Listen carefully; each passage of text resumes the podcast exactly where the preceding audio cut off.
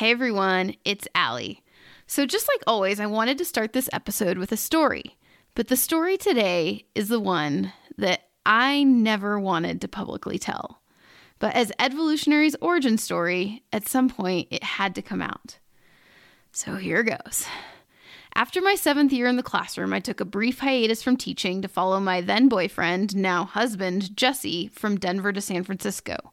When we returned to Denver a year later, I felt like I had finally processed the fire hose of my first seven years of teaching.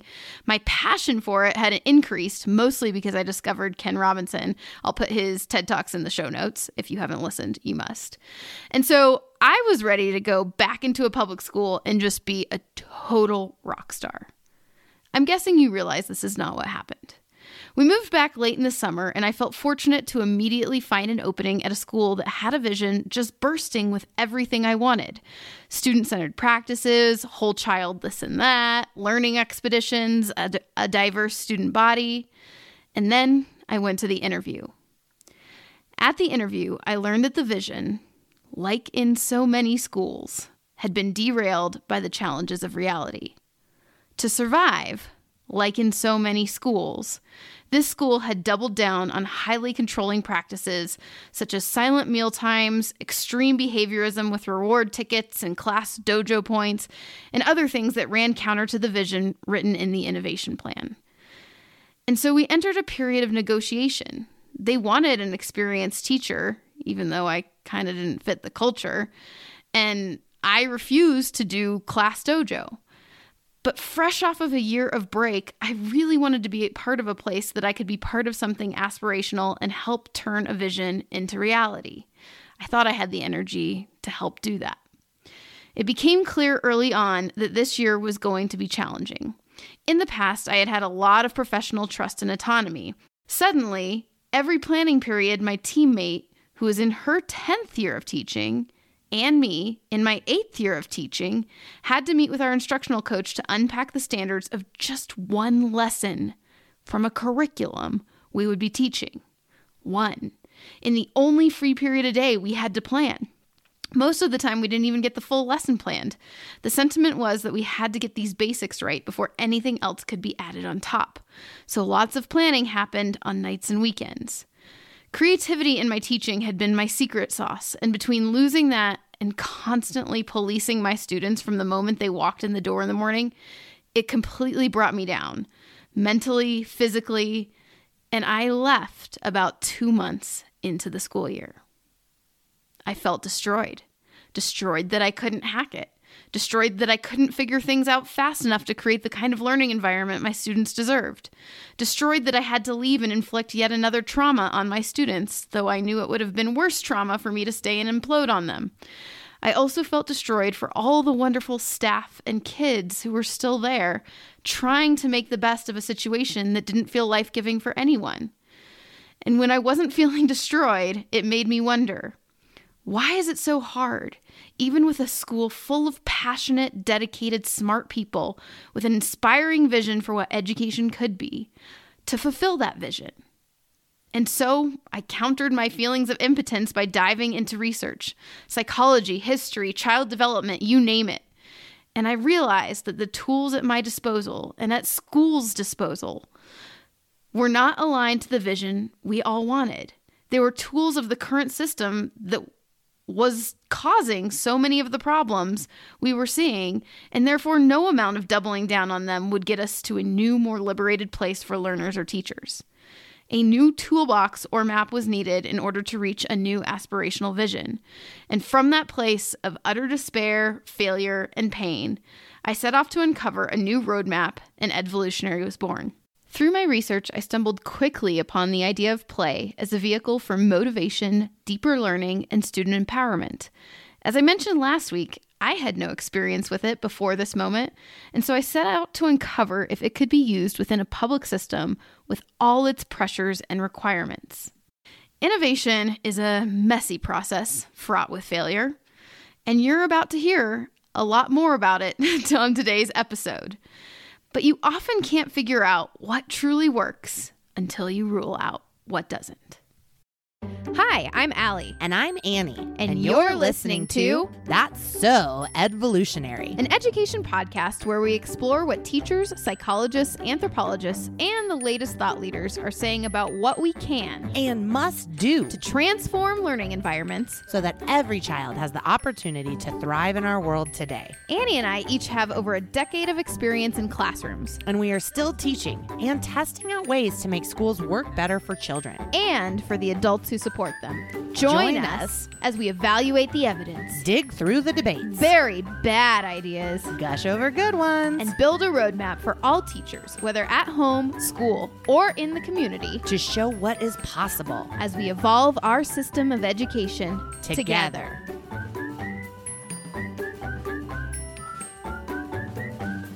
And we're rolling. Oh, hey, Allie. Oh, hey, Annie. It's nice to see you after a little bit of a break. Listener, we just got back from spring break. Woohoo! I know. I was in Iceland and I wish I was still there. What were you doing? Well, I was um, writing podcast episodes because when you are not in the classroom anymore, you don't have a thing called spring break. I'm not. I'm not seeking pity right now. Don't you worry. I I know the uh, strain and stress that I'm missing in not being there. yeah, you So- don't deserve one.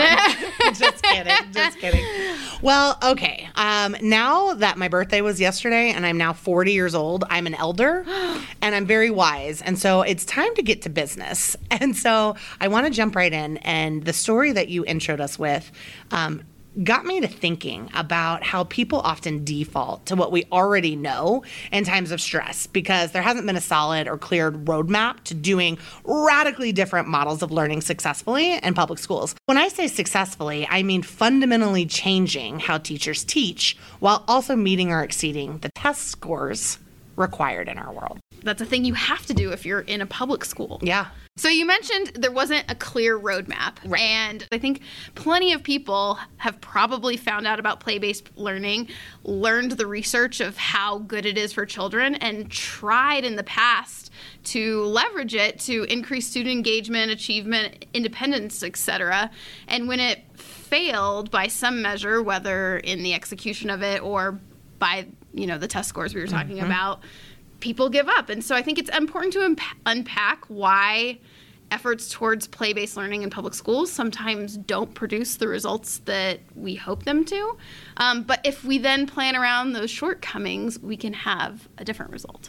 I agree. And listener, I feel like we've been teasing you about this um, topic of play now for, for a few minutes. And I promise this story of play will have a happy ending. It just may or may not be today. So let's start by telling everyone all of the reasons why play based learning often flops. Woohoo! but just so you listeners know, I personally have made nearly every mistake on this list. So if you tried it and gave up, or tried it and are still mucking around in it, know there there is no judgment, only empathy here. And also like celebration. Yeah.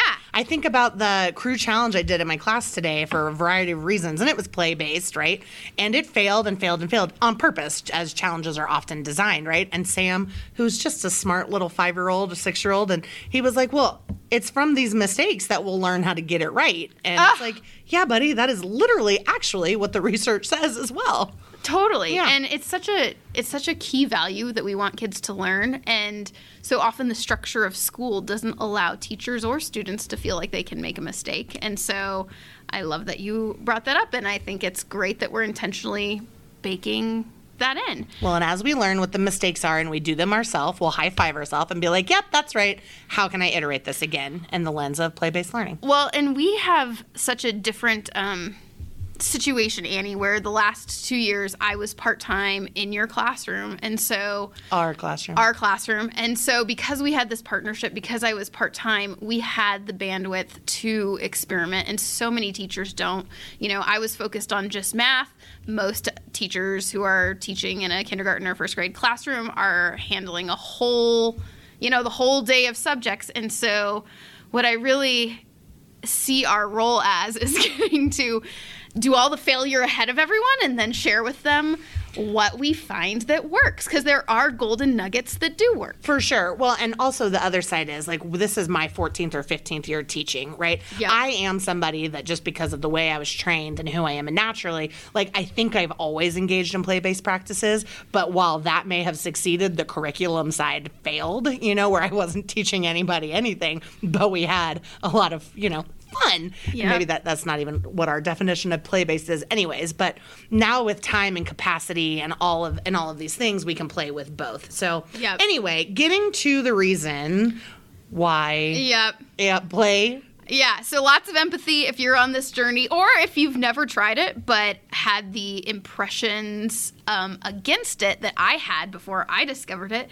This will probably validate some of your conclusions. Oh, perfect. And also, maybe it gives you also some ideas of what we mean when we're talking about play based practices. Because again, sitting in interviews, and I said this last week, there's a lot of people that still don't have a mental model that's shared collectively about what this is. So, a lot of work to do in this episode. Okay. Yeah, and if we do validate your conclusions, we will definitely change them later. That's right. We will unvalidate them next week. Okay, so here it goes. Five reasons play-based learning often flops. Annie, Number one, there's often misunderstandings, like I was just even saying, of the term play based, right? Which can lead to more management issues or lower quality of learning. For example, you might have a ton of centers and rotations built out or, you know, materials to support curriculum that are incredible and have engaging hands on items, and yet there's no real purpose, right? That's not attached to targeted specific goals or really built into cre- it's just fun, right? Yeah. That's not what, you know, is going to really move that dial. A savvy teacher really can have a lot of different purposes that may look unpurposeful to others, that right? is so true. So if I think about a center where it's like somebody's working on letters and there's just a tube of Play-Doh and somebody comes in and is like, this isn't rigorous. So there might be very intentional design around fine motor development or sensory issues, etc. But I do think we often get into a lens where somebody has something that's really fun, but it isn't always thoughtfully connected to a goal that is going to help students in some social, emotional, or academic way is what I guess. I love that you said that, and I and I wonder how we create uh, the conditions where people can put things like that out and not feel like they're going to be, right. you know, which just comes to the capacity and like learning different ways which is why we're here Yeah. but you also see the same idea of like misunder you know misunderstanding the term play based which is that idea of you may have really engaging things in centers again but students that don't have choice right so it's like you must do this you must do this fun activity you don't have a choice which as we talked about last time the element of choice is key in, in Yeah. play based so Yeah. if that makes sense which Yeah, leads like- to unengagement and management issues and et cetera Totally. Is unengagement a word? That's not a word. Disengagement. Disengagement. okay, I'm a literacy teacher. Yeah. Cool. Anyways. Anyways.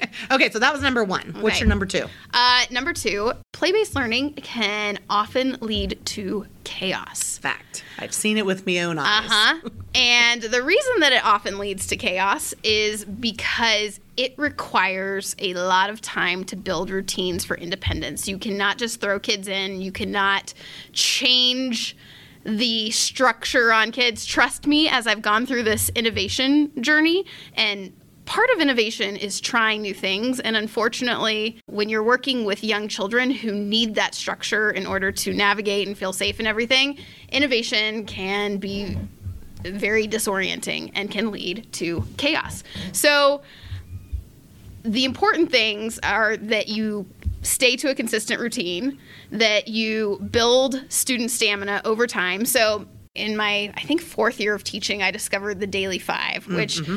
I'll just to give an overview, it's a structure during reading time where the teacher can pull small groups and the rest of the class is independently either reading or doing word work or reading with a partner or something like that. And there's a very structured way you roll it out and build stamina over time. And you, as soon as the structure breaks down in some way, you stop it and you regroup. If you don't do that, and you just keep going, then students come to expect that it's going to be chaos. So you mm-hmm. have to set that intention up front. I just had a flashback to my first year teaching, and you know, I wanted to be the fun teacher, and we were going to do art and all these things, and I'm the magical witch and all of this, and and it it was a it was a time, and it was a chaotic time. And one time specifically, I was like, I'm going to bust out the shaving cream, and we're going to write all the letters and the shit, so great. And I didn't think through all of the things that go into doing. I mean, teachers across the world use shaving cream, right? Yeah, I yeah, I didn't really think about it. I just squirted mounds of shaving cream on tables, and within minutes, somehow this seemingly simple idea turned into giant slip and slides, and like the kids were running across the room to see how far, and I'm on literally on top of the tables now screaming, "I'm gonna have a nervous breakdown! Everybody stop!" And my now ex-husband came in and was like, "What the fuck is happening?" and then I cried under the coat rack. So anyway, chaos even to the best of us. Yeah. Well, and it's, you know, kids can 100% get there with the independence. It is it is 100% an investment and I have seen it For you know, sure. I have seen it with the difference between Daily 5 and the difference between even in the past couple of years when I switched things up frequently and totally disrupted that sense of order for Yeah. them. Yeah, for sure. So that was number 2 Okay. is not taking the time to really build in the routines for independence 100%. and uphold the expectation of what that looks like. And building stamina. Yes. Okay, number three would be not sustainable. Most curriculums provided to teachers focus on the whole group or have just a couple related games. There's often like an activity bank and, you know, like play buzz or zap, whatever. But if you want to have resources that meet the needs of all learners and fill in the gaps, then you have to spend a ton of time researching Pinterest and teacher pay teachers, Oh your gosh. neighborhood witch down the down the hall. And you're wondering all the time if you've covered everything. It's not sustainable. Oh my gosh, that used to be my um, pre, not pre-married life because Jesse and I've been together a long time, but literally my life before I was in a relationship mm-hmm. and I had to put the kibosh on all my Pinterest time. Oh, was researching, was trying to find games and in math what was always really hard is you know you have those different range of learners and you know you're given a particular goal for whatever unit you're on and if you have kids who are missing something from before that that's not related but is important sometimes it's hard to i mean sometimes the curriculum doesn't provide it and you have to go down those rabbit holes Well, this is why we're, we're we're writing things and making books and doing things. I understand we're not giving you the flip to this flop, but like just Yeah. just know we have ideas, listener. Um, also, I'm happy to say that my Pinterest no longer has teacher things that come up anymore. It's all really cool shoes. You know, how there's like the algorithms that are like now they're into these really cool shoes. But one time, as a joke, I looked up shoes with painted toes on them. I don't remember why it made sense, What? but now the weirdest shoes come up every day, and it just brings me joy. I feel like that needs to be one of the pictures we post on social media. Yeah. Oh, I have a collection. Great, you're gonna I've have been to send them to me. I've been sending them to Chris, our, my principal, for every day because she's horrified and must think I'm, I'm, a. I'm sure most Yeah, of us will yeah, be too. It's fun. Anyways, moving on. okay, so that was number three. It does not feel sustainable. Number four, um, hard to monitor student understanding. So, what I mean by this is that usually when you have a structure for play based learning, the teacher is pulling small groups and the students are working independently. Now, how do you, as the teacher, know that students are practicing correctly? Um, you often don't. I mean, you have to move around and see, um, which you can do. But if you're also trying to pull small groups at that time, it's really difficult to manage that versus a direct instruction approach where, you know, you're looking over. Uh, I apologize, listeners. I am having a She's computer so beeping. Popular. I know my husband is just sending me pictures of backpacks for our next trip. And that is unfortunate because I lost my train of thought. Um, I'm. um, what was I saying? It's often hard to balance working with small groups and making sure everyone around the room is practicing in a way that they're practicing correctly. Um, and that is why I think we often default to technology. Dir- well, technology or direct instruction for everything. Yeah. Okay, number four, hard to monitor student understanding. Yeah. Got it. Number five, it's about the standards, baby. Um, how can you make sure you're covering all of the important standards um, and that students are getting everything that they need? Often they make the same choice over and over and over again. I can speak to these letter ponies that I have. That I was like, these are going to be so playful. I'm like shocked every day that the horses don't like go on gallop races or fight. Like they're using them for the same thing. But I'm like, you can read. Why are you going to this? It's not in your center bucket. You shouldn't be doing it. You can play with it at choice time. Why do you continue to get the capital and lowercase letter match? Which I, I, I realize, listener, put it away. The answer is put it away. But I have kids that need it. Anyways. Yeah. So she's not working on something that's really outside of her or in her zone of proximal development. She's doing something. I, I mean, I guess you could argue that she needs it. I don't think she does. Yeah, well, I, I can name two materials that I can think of. Uh, so, my first year in our classroom, I brought in those wonderful Montessori metal Uh-huh. Oh. God, they would have played with those for nine Oh, years. oh, forever. Forever. Forever. And it wasn't everyone, it was the same four kids Yeah.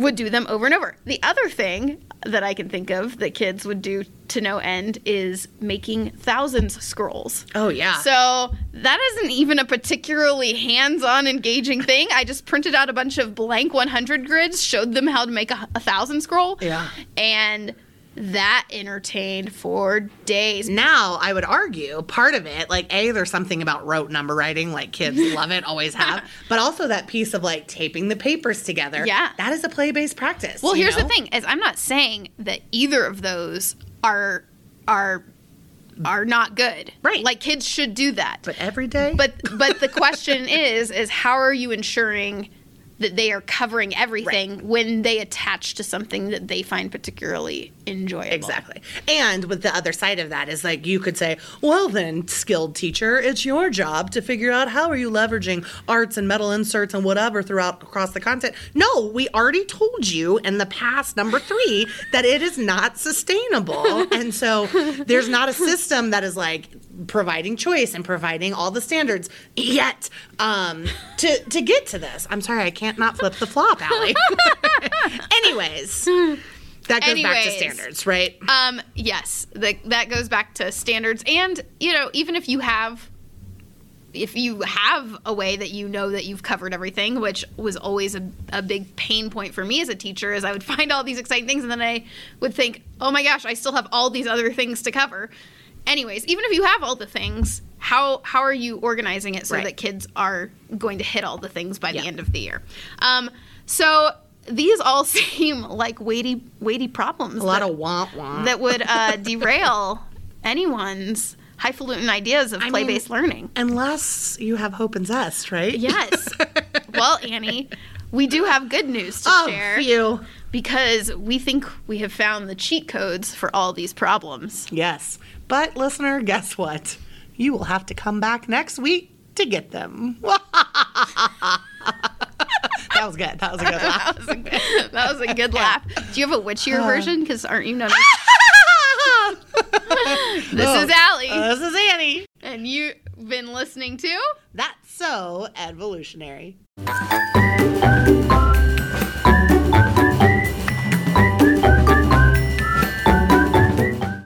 Hey, teacher listeners.